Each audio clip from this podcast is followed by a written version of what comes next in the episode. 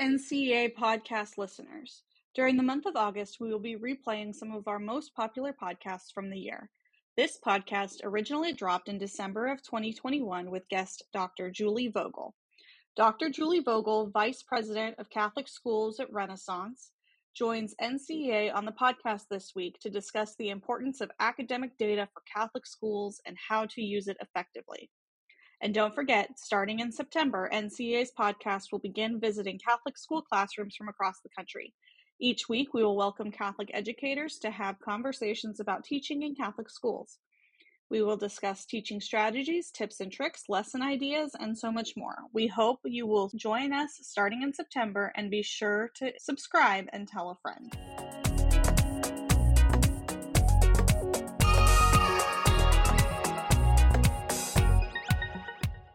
Welcome to the NCEA podcast.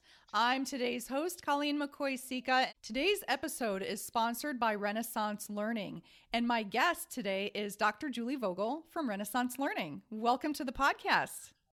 Thanks, Colleen. It's great to be here with you today. I'm so happy you're here. So, a little background on Dr. Julie Vogel. She's the vice president of Catholic Schools for Renaissance Learning, where she acts as the liaison for Renaissance with Catholic schools throughout the country. She has a rich background in Catholic school leadership. She's been a superintendent, assistant superintendent, a school principal. She was a classroom teacher, and she was also a professor, so a little stint in higher education too. So, she brings tons of expertise in using academic data to ensure educational excellence to the conversation today. So, Julie, welcome to the podcast, and I'm looking forward to all the information you're going to be able to share with our listeners today. Thank you. I'm really happy to be here. I any chance and any opportunity I have to work with our Catholic schools, I'm all in. Well, great. So I I know that you've been on our podcast before and I I listened to the conversation. It was about I want to say a little bit more than a year ago. You and Dr. Jean Kearns were on the NCEA podcast, again, talking about some academic data. And so now that we're a year out, I'm going to ask you a couple of questions about, um, you know, the differences maybe that you've seen in growth from that point to this point. So why don't we start there?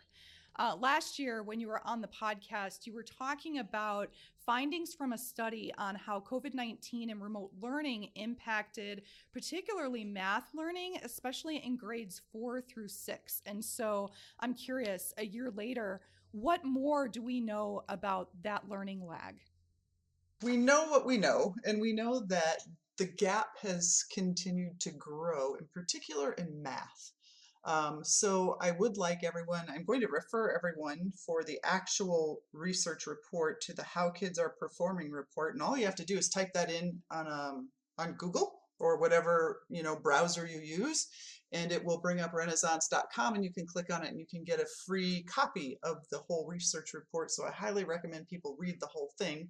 But in particular, we would say during the COVID pandemic, math has been the hardest hit. And uh, that is the case for everyone. Um, Catholic schools were not immune to that. Um, but the overall drop in performance was not nearly as significant for Catholic schools as it was for public schools. So while um, I will say that the drop was not good, and none of us like to see a gap in achievement or um, kids slowing down their learning. I am quite pleased with the results in math for private schools. They're still behind pre COVID expectations, but they're not nearly as far behind as our public school counterparts. So, when you're looking at that data, um, a couple caveats to that. Um, the big picture data is uh, Catholic schools outperform public schools, but the real data is looking at the subgroups and the various different groupings that we have in our diocese, and to make sure that you dig down and look at your scores across all of the different data that you collect and the ways that you collect it. So if you're looking at, for example, student race or ethnicity, or school location, or school family income in your data sets, that's important to note the differences in performance amongst those groups because there are some significant differences in subgroups. So overall performance might look good, but you really want to dig down into that data and take a look at your subgroups and how kids are performing. In reading, we did a little bit better. Catholic schools and private schools, again, did outperform our public school counterparts, and that's good. We're still not quite back to pre COVID expectations, but the same thing would apply. So we were harder hit, everybody was in math um, across the board. And uh, you had mentioned in math about why there were so many difficulties in grade four through six. So there's another white paper that you can get in a research paper on the renaissance.com website that talks about math, what we call trip steps. And trip steps are the grade levels where there is much more difficult content than other grade levels. Um, so, for example, in fourth, fifth, and sixth grade, there are many concepts that are much harder. And that if kids don't master those concepts at those grade levels, it really will trip them up for future performance. So, in grades four, five, and six, even seventh grade too, there are some notable difficult concepts that kids have to learn mathematically that are super challenging for kids. And the Trip Steps paper talks about all of the ins and outs of that and what to look out for. So um, something to be noticed, you know, I think we'll continue to see, um, it's going to take a while for our kids to get back on track with all of that. Sure. Sure. And I'm just, thank you for sharing all those resources, but I'm just, and I'm just curious, um, you know, and this would be anecdotal, this would be speculative from your conversations with people throughout the country. To what would you attribute that um, that that gap? So if I, and I do understand Catholic schools, no one was immune to um, to the learning lag, right? Right. But why did Catholic schools not feel that hit as much as public schools? Do you have anything speculative or anecdotally to be able to answer that question? It would just be speculative information, and it would, but it is our like my, and it's just going to be my interpretation. So please note that it's not a Renaissance view per se but it is definitely my conversations across the country with private school leaders. Most of our kids were in school. Off and on, albeit that, more went to school and still had their communities than did not. And I really truly believe that because kids were in schools, um, even if it was sporadic, uh, I think that's one of the key reasons to higher performance that and you just have different kinds of kids that go to private schools. Any parent that chooses where to send their kids um, has a different mindset about school and is going to be more committed to making sure that things happen. Okay, that and that would have been my guess, but I, you know, with your conversations that you've had around the country, I was just curious if that was an accurate assumption. So good, thank you very much for sharing that.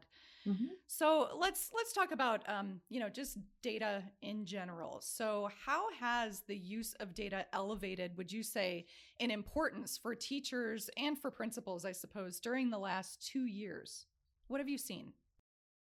I've seen a shift from data being a nice thing to have to data being an essential element of a school plan or a school school day, school year, school everything.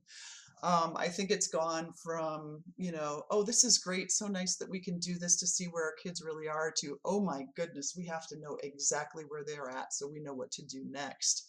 And so, you know, I guess over the last couple of years, I've really seen people shift in thinking where they're looking for um, assessment systems that are really trustworthy, where they trust the data that comes out of it, that they're meaningful, um, they provide meaningful data that really helps them propel learning forward, and that they're also efficient. Um, what I have noticed is that people don't school schools in particular don't like spending a whole lot of time um, assessing kids because right now things are too crazy. So while we've got them, we want to be able to do an assessment that's efficient, that's fast, that we can trust those results, and we can really move forward with teaching and learning in a meaningful way. Um, so that's one of the big things I've noticed. One of the other big things I've noticed is that people are crying out for an assessment system that identifies early students who need extra help. And, and they want to know where those gaps are right now. And then they also want, along with it, the ability to say, well, what do I do about it? Okay, that's kind of what I thought. The assessment proves that I was thinking in the right path. Now, what do I do about it? Um, and how am I going to be able to help my instruction so that all of my kids can move forward? So I see the sense of urgency in that piece of it. I have a lot of questions around what you just said, and uh, my my mind is kind of spinning a little bit. You you were talking about the importance of the most useful types of data. There are what are the different types of data, and so what are the most useful types of data? Oh, that's such that's such a great question, right? And that's a loaded question because there is more than one kind of data, right? Everybody should, you know, and oh gosh, it always reminds me. So in my spare time, you know, I always like to think of artistic things. So I think of sculptors, right? And sculptors need the right tool to sculpt at the right time in order to get the perfect sculpture. And I think assessment is sort of like that. So there's different models all across the country. There's different ways to look at it, but assessment should be able to do a lot of different things. So let me just give you a sense of what I think. Like I think assessments should be able to screen kids. They should be able to very quickly say in whatever areas you're looking at. Most people look at reading and math because that's still how kids are sorted all the way through school. Um, so it should be able to screen kids to say, yeah, this is where they're at right now. These are the kids that are really on track. These are the kids that might, you know, need, need some more evaluation, some further assessment in a different way. Um, you should also be able to have some kind of diagnostic assessment tools to help you decide for those kids that are maybe, you know, falling behind. Well, where are they falling behind? How do I know what they don't know? What kind of tools can I use to identify the areas that they're struggling? Um, you also might want to have different assessment tools for progress monitoring to see if they're making progress throughout the year. And you know, that comes in a lot of different ways. That could be the interim assessment that you do like a screener two or three times or three or four times a year. Um, interim assessment could also be used at the classroom level to help teachers know how their kids are doing in their class. I'm also a huge fan of formative assessment, which I think is used by teachers all the time, every single day, all day long. Did my kids get it? how do I know? What am I, you know, what little things am I using in my classroom to help me identify whether kids understood what I just taught? And so I'm a huge fan of formative assessment and using that to help create a picture. Um, I also like summative assessment, and summative assessment gets a bad name because a lot of people associate summative assessment in the education world with accountability. And I don't know that I would agree that that's how we use it in the Catholic world, um, but I like summative assessment, and that can be many different things to many different people. It's usually administered one time, and it could be done at the classroom level at the end of a, a unit of study. It could be done, you know, at the end of a course in high school as a once a year assessment of general knowledge, um, which is what a lot of assum- summative assessments are based on a set of standards, usually in states. So I like those. I also like, I know this is crazy, there's all kinds of assessment tools, there's many more. I also like performance assessment results if the performance assessment um, is clear and what the expectations are clear to students before they do it. So there are other ways to look at what kids know. Um, the trick is, what do I use when? and what questions am I trying to answer? So I think if people would say, what am I trying to answer? What question do I want to answer? That will help them decide what kind of assessment tool they need. Do I want to know if they can use what I just taught in another situation? Maybe I need a performance assessment. Do I want to know um, what skills this child needs to learn next because it feels like they're falling behind? Maybe I need a diagnostic assessment. So I think if they ask the question first, what am I trying to get out of the assessment? What is it that I want to know? Then I think it's easier to pick the right tool for the right reason. Make sense, maybe? That that's there's there's so much in there. So okay, let me I'm going to go back one more time because the okay. The other thing that you said earlier was that teachers want to know okay let's let's presume they're using the appropriate tools and um, they're collecting uh, beneficial data. And then they say, so what do I do now? What do I do with this? So let's say that a teacher were to come to you and say, um, you know, I've got this group of students who are showing uh, low growth and low achievement. What do I do? Or if they come to you and they say, I've got this group of students that's showing low growth, but they're really high achievers. What do I do? what kind of advice do you give to teachers what, what's your practical advice when they're looking at you know where their students really are falling in terms of growth and achievement what do you tell them to do next so to answer the question you know what do i do next i have this assessment data that sort of matches what i thought would happen with the kids in my classroom and now i have this group of four or five kids and, and you know they're really way far ahead of the others i have another group of three that for some reason are really far behind. What do I do? Well, it depends on the assessment system you're using. Any really good assessment tool that meets the needs of today's learners will also have resources available for the teachers to use to actually help those kids continue to learn and grow.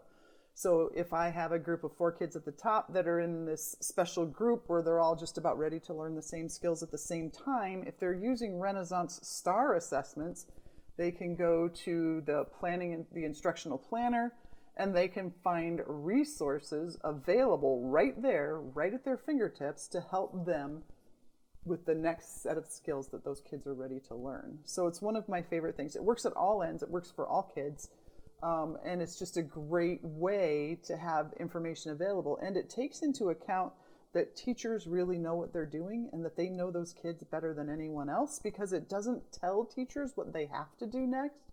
It tells mm-hmm. teachers, gives teachers choices and says, here's a lot of different opportunities that we've vetted that we know meet these this next set of skills, but you're the teacher, you know these kids, you decide what's best for them.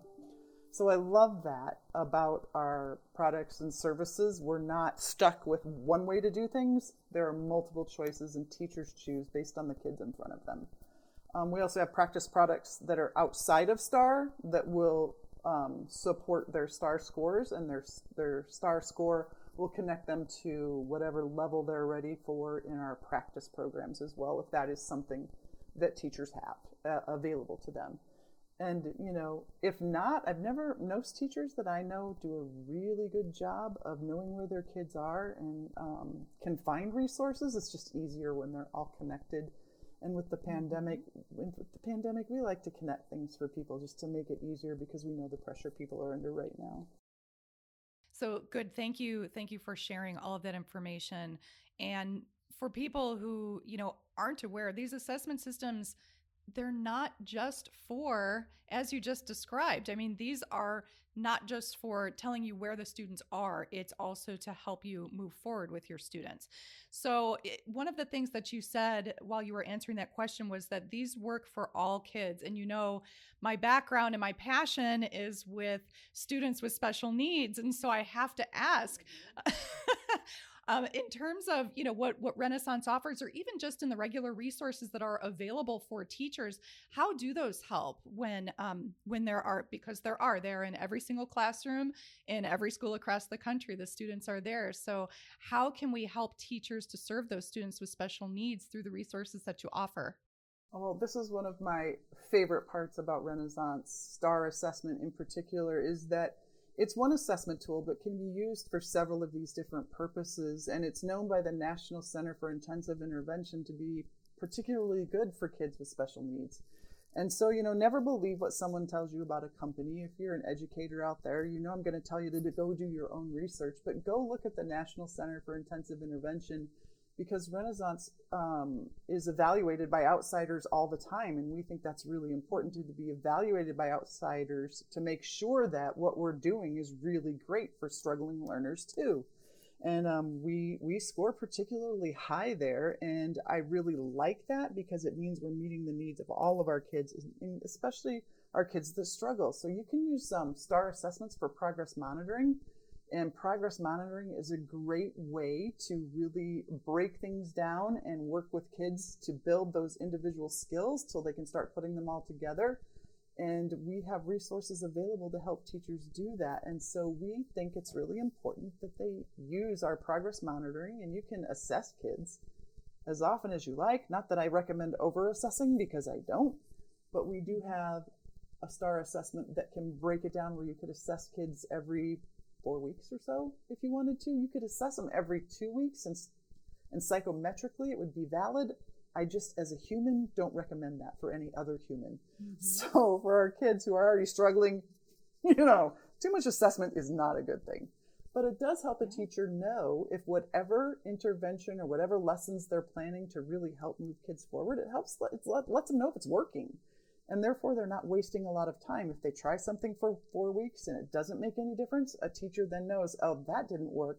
I'm going to have to look at some other ways to teach and some other ideas in order and another intervention to see if I can't help move this child forward faster. So we encourage our teachers in particular to really watch our struggling learners to make sure they're progress monitoring with them and um, really watching the interventions that they do to make sure they're successful. The more data that we use and pay attention to on a regular basis, the better off we're going to be for all kids. So there's lots of resources to help teachers too that go along with progress monitoring. Again, hundreds and thousands of lessons available and options for teachers to ensure that kids can continue to learn. That's awesome. So each time I've asked you a question, you have an answer that has a resource connected to it. So it's not just, oh, you know, here's here's here's the data. Here's what you can do with it next. There's always something that you say, um, well, and then there's this resource that we can offer you too. So what? Let's dig into that a little bit. So uh, the the Renaissance website provides obviously an incredible amount of resources for educators. So can you talk about that a little bit? Give the website and then talk about what you have available for teachers and how those things can be used. Okay, so I love our website. It's one of my favorite places to go. I go there to find out information about Renaissance that I might not know. That's where all the I work there. That's where I go um, eh, because the latest and greatest is always out there. So we have, if you just go to like type in what renaissance.com and everybody, no one knows how to spell it, R E N A I S S A N C E, renaissance.com, and you go to the resources tab, we have everything you could possibly want on there. So we have blogs where we have our research department and our, our um, National Academic Affairs Office work on creating blogs related to the latest research in assessment and practice products, and in our case, in particular, reading and math, because it's what we focus on. Um, we have so our research studies up there. We have videos up there. We have free webinars up there. Anything you could possibly want to know is available for free to anybody who wants it. So it's one of my favorite things about Renaissance is that I like to think we're really transparent. Um, we can't do everything, and we know we can't do everything, but we do know that we have done an incredible job and have very deep resources to help teachers with reading and math. And so we work really hard to make that happen for teachers. Um, another critical piece, you know, and these are all free to anyone. You don't have to be a Renaissance customer to go to the site to watch our webinars, to see, read our blogs, to look at our research studies. They're there for you. Um, so, and they're available to everyone. We, we make sure that people can see it and have it. Um, another piece that we have that's really important and I really love during the pandemic, so I'm going to highlight this, is that we have focus skills. Have you heard much about our focus skills? No, in fact, I was specifically going to ask you what are the focus skills resources? So go ahead and dig into that. Okay, so the focus skills is one of my favorite um, impactful pandemic related um, tools that any classroom, um, any school, any anyone can use. Anyone can use for kids. And so focus skills are really the most critical and impactful and standard based skills that every child needs to know at every single grade, grade level in order to continue to move forward. So what that means is we took all of our skills that there are to learn. Let's say reading. Let's say there's like 1700 skills from pre-K to grade 12 to learn reading. And we have laid them all out in, in teachable order. And we didn't do that by ourselves. We always make sure that we have reading researchers, math researchers, anyone we need to help us do it right and do it well to make sure that our learning progression from pre-K to grade 12 is spot on. So we're always continuing to invest money in that to make sure it's right for kids. And then in all of those skills, we all know, especially you and I, anyone who's been in the classroom, some skills are more important than others, right? And in particular, during a pandemic when everyone's worried about learning loss, don't focus on learning loss. Let's focus on the skills that kids need in order to continue to move forward quickly. So they have to meet three criteria for us. One, they have to be critical, which means they're fundamental to student understanding. They have to be concepts that kids have to know at that grade level in order to move forward. They have to be impactful because they're kind of what we call prerequisites for future learning. We really want teachers to focus um, their instruction on these skills to get the greatest return to keep kids moving forward. And we really want them because of the pandemic and because everybody's panicked worldwide over standards, uh, whatever your standards are for your state or even your diocese. If you say we don't use those, we find that the state standards still are a really good place for everybody to at least start taking a look at to see what their focus skills are. And um, they help you then keep moving forward with those grade level expectations. And we have a website, and on our website, renaissance.com, I think it's forward slash focus skills, or you can just go to renaissance.com and hit the search button and go to focus skills. It's right at the bottom of the first page of the website. And you can find focus skills by um, by your state that you live in. Um, you can um, search that way, and you can search for literacy and math, and you can even search by domain if you want to. And it gives you the focus skills for every single grade level. Um, and you know, I don't know. Let's see. I was trying to think where should I look. Let's look in Arizona. And so they're loading the focus skills on our website for Arizona, and you can look and see, wow, there are 53 focus skills in kindergarten and that's in kindergarten literacy alone. So, and you can look at your focus skills and you can see by grade level where the heavy lift is. So, mm-hmm. as you can guess, the heavy lift in literacy is going to be at kindergarten, first, and second grade. Those are like your major focus skill areas. And math, for the most part, they're going to be around, I want to say, seventh grade in most states, mm-hmm. seventh, eighth, and ninth, you know, where algebra one is in ninth grade and eighth grade, depending. So in middle school, the really heavy lift in math is at the higher end of the grades. Um, mm-hmm. but it's always fascinating to go look at that. But these are the skills you can download. Teachers can um, print out the entire set of focus skills for their grade level. They can, you know, then meet with their other teammates. They can talk about, well, what are they doing in the grade below? What are they doing in the grade level above? How are we going to manage these focus skills here in our grade level so that you can really keep kids moving forward? It is free to everyone. Um, it was a huge internal decision to say, this is our intellectual property. Are we really going to put it out there for everyone? And the answer was mm-hmm. yes, absolutely. So when kids were shut down the first year of the pandemic in March to May, the first end of that school year. In June, we put them up for everyone. And they've been up for the entire year and a half now. And so, and we know that learning is going to continue to be disrupted for a while until COVID gets under control. So we really find great value in having this available to the, the, the folks that really want to use it and um, keep their kids moving forward. And it's all researched. It's all been done by expertise and validated by experts. So I like that about it, and I think it's really helpful, um, helpful information for anyone that that needs it. Definitely, that's it's incredible, and I I felt bad for a second because I I was a curriculum developer, for, you know, for my diocese for a while, and um, looking at the academic standards and this is definitely something if you are if you're a curriculum director for you know for a school system or for a diocese that that would be a place that you should go and have that resource on hand right? And i hadn't done that so i'm glad to hear that that those have only been up for a short period of time because i really felt like i missed out on something.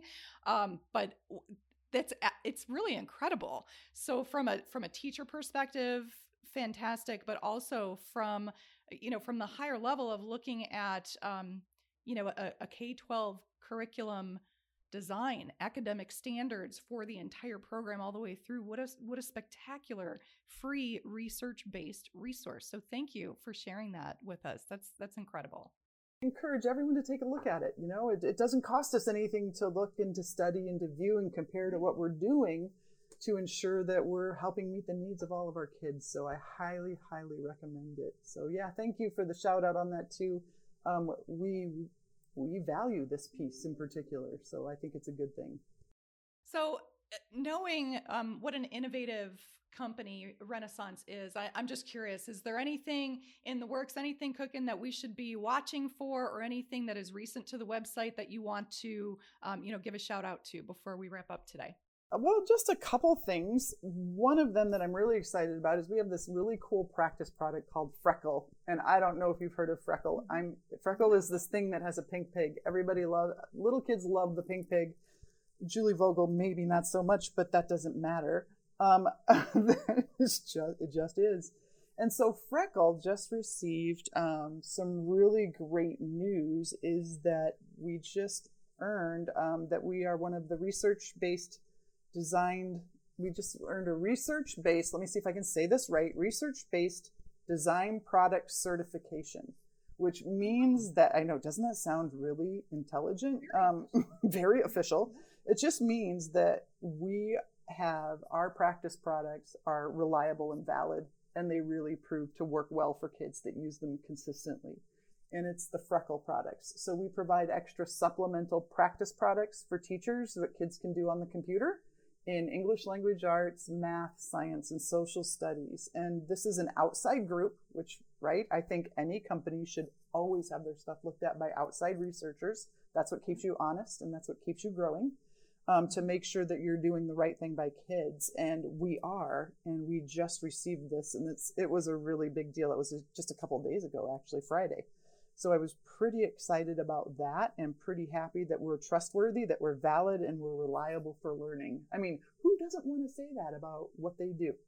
Um, right. And I couldn't get on here and talk to you if I wasn't thrilled about this and didn't believe in that. So, you know, we are definitely an older um, global ed tech company. Renaissance has been around for over 35 years. That's kind of unheard of in the ed tech world. Mm-hmm. Um, and it's really important to us that we're continuing to serve our teachers and our schools and our dioceses and all kids really well.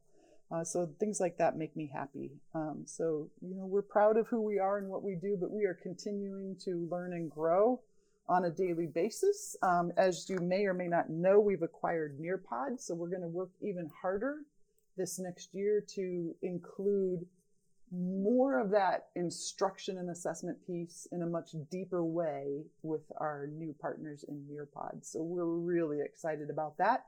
And I think that will really beef everything up even more for teachers. So yeah. we're, we're totally totally jazzed about this yeah. new venture. Mm-hmm. Yeah. It is, and it's good for kids and it's good for teachers. So makes me happy, makes me proud. Well, thank you so much. I I just want to thank you for spending time with me today and sharing so much information and so many resources with our listeners today. I know that, you know, the work that Renaissance does and, and the work that you do as well, um, you know, so important from the classroom teacher level all the way up to the system leader level. And, you know, we're so grateful for everything that that you do and that Renaissance does as a company. So thank you so much.